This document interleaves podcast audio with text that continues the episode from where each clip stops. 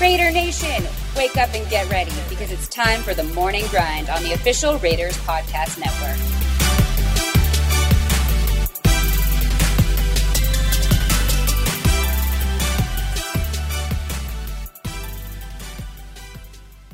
Good morning, Raider Nation. I'm Eddie Paskal, and today is February 23rd, 2021. Thank you for joining us for another episode of The Morning Grind. Today on the podcast, we welcome in an old friend of ours, Jesse Merrick from News 3 LV here in Las Vegas, to talk about all things silver and black, what the next few months will look like for our beloved Raiders, and what his experience was like covering the NHL outdoor game over the weekend in Tahoe. It was great to catch up with our pal, so without further ado, enjoy our conversation with Jesse Merrick. And we are so happy to welcome in our pal Jesse Merrick from News 3 LV. And Jesse, it's so funny. I was texting you the other day, and, and I feel like we talked to you so much during the regular season that now not having you on any of our podcasts, any of our shows, nothing for like what, two months, it feels like a lifetime. It does, man. Uh, we had to like reintroduce ourselves before we got going, right?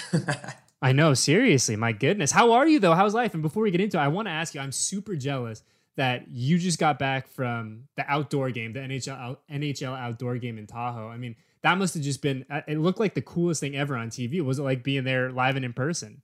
Yeah, it was pretty insane. I mean, it was one of the best like made for TV sporting events here you'll ever kind of get a chance to see. So I was I felt so lucky to be there. It was wild. Obviously, the issues with the ice and everything that was insane. You know, first time I've ever been at a game that gets postponed because the weather's too nice. But uh, man, the views were insane. Uh, having it right next to Lake Tahoe, I mean, like the guys were saying, like they could jokingly saying they could chuck a puck and it would land in Lake Tahoe, like it was that close. And the setting with the mountains and everything, there were fans there on kayaks and boats trying to get a glimpse of it all because they couldn't actually be there in attendance. Like it was, it was nuts. It was definitely one of the things I'll never forget, and I'm I'm so stoked that I got to be there in person to kind of check it out and everything. I know I had major FOMO the, the first period, I should say, when I was enjoying that, and then it, then it kind of you know fell off, and I was like, listen, I'm not the the guys the guys at the, the facility gave me a hard time because I don't like primetime games because they start too late. So what was it, eight o'clock or nine o'clock? You guys got things rocking again? Yeah, nine o'clock they picked oh it back up. Yeah, it was a long one, man. Long, long day. yeah, it's too much for me. But shifting back to our beloved Las Vegas Raiders, as much as I love the Knights, and as I'm a new hockey guy, I feel like I have to adopt them. But it's so crazy. We were just talking about how it feels like forever that we haven't talked, but free agency is now less than a month away, as crazy as that is. Like the NFL does a really, really good job, in my opinion, about making sure there really is no offseason for the folks like us who are just continually looking at, at the storylines and this and that. And, you know, we're, like I say, call it four weeks more or less out from the start of free agency, the start of the league year. And this, I was I almost said Oakland. This Las Vegas Raiders team, not uh, the the cupboard isn't bare. Obviously, you finish the season the way that you do, incredibly disappointing. But the cupboard isn't bare. But when you look at what needs to happen in that first, let's call it 72, 96 hours of free agency, where do you want the Raiders to get better? Yeah, I mean, well, and that's one thing, like you said, you know, the cupboard's not bare. I think a lot of people, uh, you know, they look at the numbers from last year defensively and they're bad. Like there's no sugarcoating it. So obviously they, they need some help, but there's a lot of talent and a lot of young talent along this defense. So honestly, you know, the three big needs that you look at defensively are going to be, you know, D tackle, you know, maybe add another rusher. Um, you know, and then you need a linebacker, a strong side linebacker, and then you need a free safety. And I think honestly, free safety should be their number one concern in free agency um, is the thing that they should be looking for. You know, you hear the names out there: Justin Simmons, Marcus Maye, Anthony Harris. I mean, we could go on and on about the different names that are out there.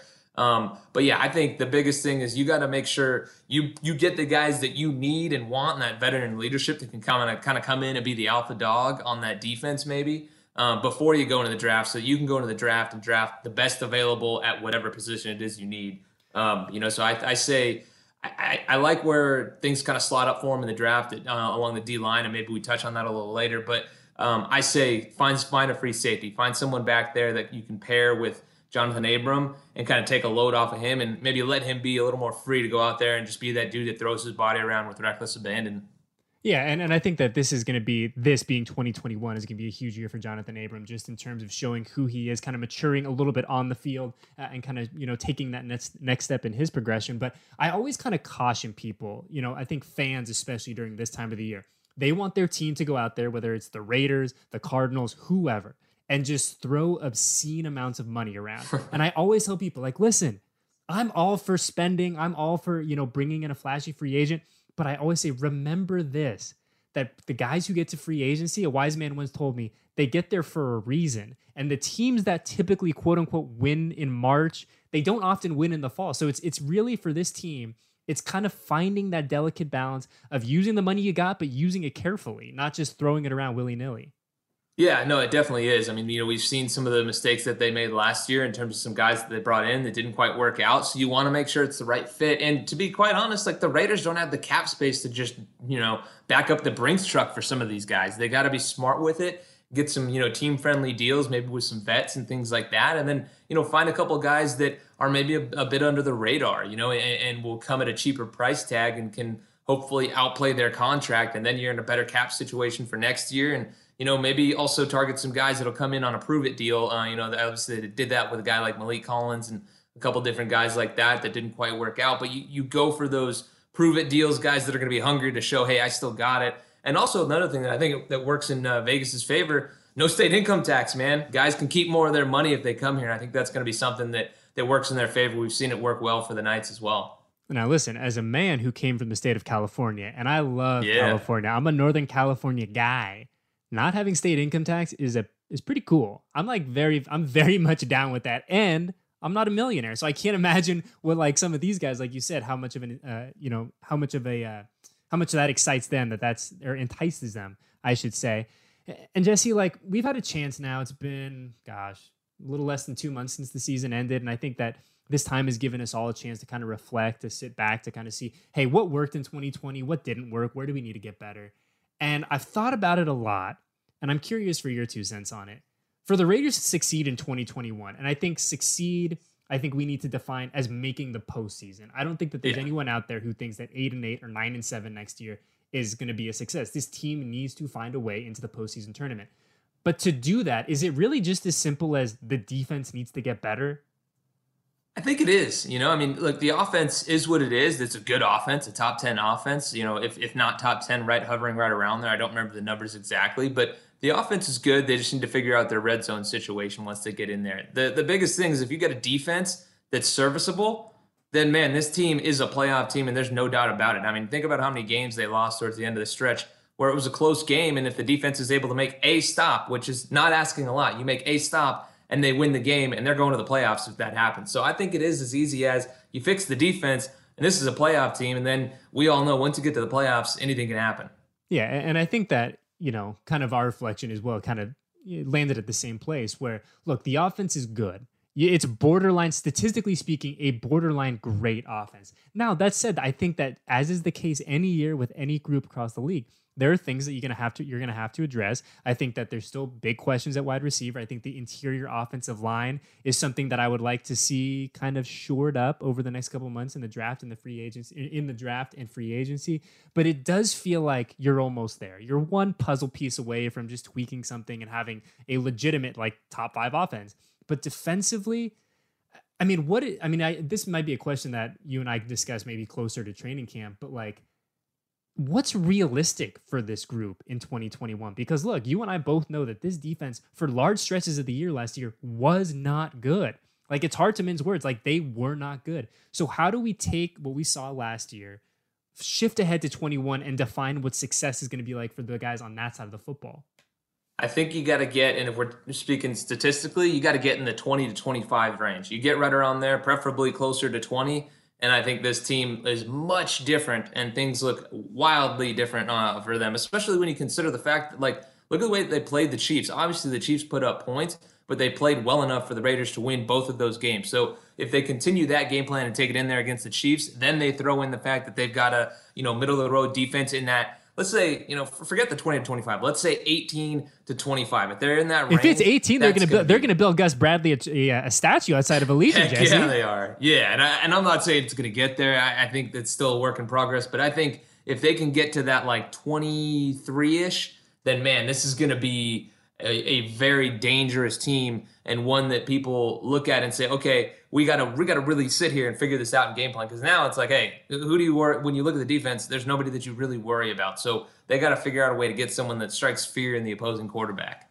You know, we've asked a lot of folks this question since the season ended, and I'll ask you the same thing. you know, if you're Mike Mayock and Jon Gruden sitting here at the end of April and you're on the clock at 17, you don't have to give me a name necessarily, but what do you? What's the play there? What what position are you looking at? Then I'll give you a position and a name because oh, I think look at Christian you, Barmore. bang bang! Yeah, I got you, bro. I got you. I think they got to go with Christian Barmore, you know, the D tackle out of Alabama. Um, you know, I got some connections to Alabama. I obviously worked out there, so I'm gonna have a little more info on a guy like him. But having watched him and seen him and things like that, and the bit that I've heard from friends of mine, they're still out there covering him. He's the guy, and it sounds like he'll be there. You know, he he, he proved in the playoff that he is a guy that can you know take his game to that next level. And uh, you know, look, if we're being honest, you know, how many times did Jon say that that D tackle position, which they thought Maliek Collins was going to be, is that thing where they have to have that anchor point. I know they changed defensive coordinators and everything, but at the end of the day, it all begins with those big guys up front. So you get a guy like Barmore, pair him with Maxx and Klee, who a lot of people, you know, we're talking a lot of smack about Klee, but he he showed flashes and he didn't have a year where you know he was hurt and COVID and things like that. I think we're a lot. I think a lot of people are talking differently about Clelin um, if he's able to do that. So I think if you get a guy like Barmore at that spot at 17, he's going to come in and can make a big difference along your D line and uh, you know take some of the weight off of those guys and, and kind of open things up for them. I mean, you talk about Gruden saying, "Hey, the, the big boy in the middle is key to everything." I mean, Mike Mayock, since he has gotten here, has said that in his conversations when he was, you know, living the NFL draft analyst life, which was a great life, wearing great suits, but he always said that when he talked to folks, especially quarterbacks, the one thing that they didn't like, the one thing that would throw them off of their game was an interior rush. And I mean, the Raiders just haven't had that in a while. So if you can look, I think we all know what we have in Maxx Crosby. I think you look at Maxx Crosby, you're like, this is a guy that's only going to get better, especially if you give him some help. So if you give yeah. him a little bit help on the in the interior of that D line, and we have Klee back in the mix, you maybe add another veteran on the outside as well. I mean, look, I know it was bad last year. Like, trust me, I've looked at the numbers. I watched the same games you did, Jesse. I know it was bad. But especially along that defensive line, if you add one or two dogs up front, like I, I don't mm-hmm. know. I think that it could be an interesting, uh, interesting position for these Raiders in 2021. It really could be. And, and, you know, not only would it open things up for Maxx and Klee, think about the second level, the linebackers and the DBs. They're not back there covering for like six to eight seconds, you know? If you shorten the time to when the quarterback has to sit there and make a decision, it's going to improve all levels of your defense. And look, this is a wild comparison. I'm not saying they're going to get a guy like Aaron Donald, but look what he does for that defense. I mean, that is a guy that's been an anchor for them, and he is a game changer for everyone in that system. It opened things up for all of them. So if you get somebody in there that could even be half of what Aaron Donald is, he comes in and makes a massive difference for this defense, and it permeates through the different levels of it. And again, it's it's crazy that one guy can be make that much of a difference. But like you said, that pressure up the middle, that's what's going to ruin any offense. I don't care what scheme they run. You get pressure up the middle, that's going to make things tough for them. And, and you look at look at the big boys, especially in the middle, right? Where you look at a guy like Aaron Donald, and I know that Aaron Donald, like you said, is the kind of exception to this rule and is just yeah. not even a human being, really. But as impressive as his numbers are year in and year out, I feel like you can't even really register his full kind of impact on that defense just by looking at the numbers because he draws so much attention. There's so many times where you have to have two, three guys that know exactly where he is, and because of that, that frees up stuff on the outside. And like you said, in uh, you know, also helps uh, helps the secondary, helps everyone. So, gosh, if we could get get a like a qualified, consistent interior rush, it could be it could be a lot of fun for these Raiders, no doubt about it. Yeah, it definitely could. And another guy to keep an eye on could be a Dalvin Tomlinson. You know, he's he's not a guy in the draft, but a free agent maybe to keep an eye on. He's widely underrated. And I know I'm going back to the well with the Alabama guys, so don't come after me. People saying, oh, you're biased all the Alabama guys. But he's a dude that has been really consistent in his NFL career so far and is kind of flown under the radar. Another big space eater guy that's, you know, more athletic than he is or than you think he is uh, because of the size, you know. So the thing that I always go back to is they got to find somebody like you know when when Quinnen Williams was getting drafted, they were like he's like a 300 pound bar of soap. You got to find somebody like that for the interior for sure, and it'll be you know night and day difference for this group. And look, there's nothing wrong with going to the Bama well, brother. I mean, look, we yeah, went, we've gone back to we've gone back to the well two years in a row, and I think by and large it's worked out pretty well for us. So listen, that you won't you won't get any Bama hate from me. So keep going to that well, my friend. Yeah, there's worse wells to go to. That's yeah. for sure. There's for sure worse wells to go to. Very well said. Well, hey, Jesse, we appreciate your time, brother. So this comes out on Tuesday, which is Tuesday the 23rd. So where do the good people that listen to our uh, our podcast, where can they find you on TV tonight? Uh, we'll be on News 3 LV. That's Channel 3, the NBC affiliate out here. You guys can also hit me up on Twitter at Jesse News 3 LV as well. Oh, shameless plug alert. I love it so much. Well, Always have to. you got to do it, man. Well, hey, Jesse, it was so good to hear from you again, man. Don't be a stranger. And uh, yeah, it was too long. This two months was too long not to hear from you on the program. So we're going to figure out a way to get you back in the mix. Yeah, man, we got to we got to do it again. I'm all for it. You know, at any time. Oh man, it was so good to talk shop with our pal Jesse today. What a good dude. Uh, make sure you follow him on Twitter, like he said, at Jesse News 3LV. And Raider Nation, enjoy the rest of your week. Free agency will be here before we know it. I'm Eddie Paskal, and this was The Morning Grind.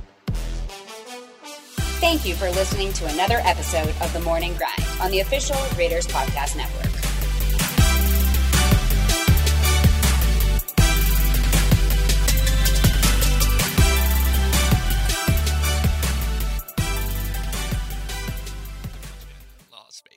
Since starting Allegiant some 20 years ago, we've flown more than 100 million people to be with those they love. We're pilots, flight attendants, and technicians, but we're also parents, spouses, and neighbors. And just like you, we're excited to reconnect with the people and places that matter most. That's why we're going the distance for health and safety, on the ground and in the air, because the further we go now, the safer it'll be to go farther tomorrow. Allegiant, the official airline of the Las Vegas Raiders. Low fares, nonstop flights, only at Allegiant.com.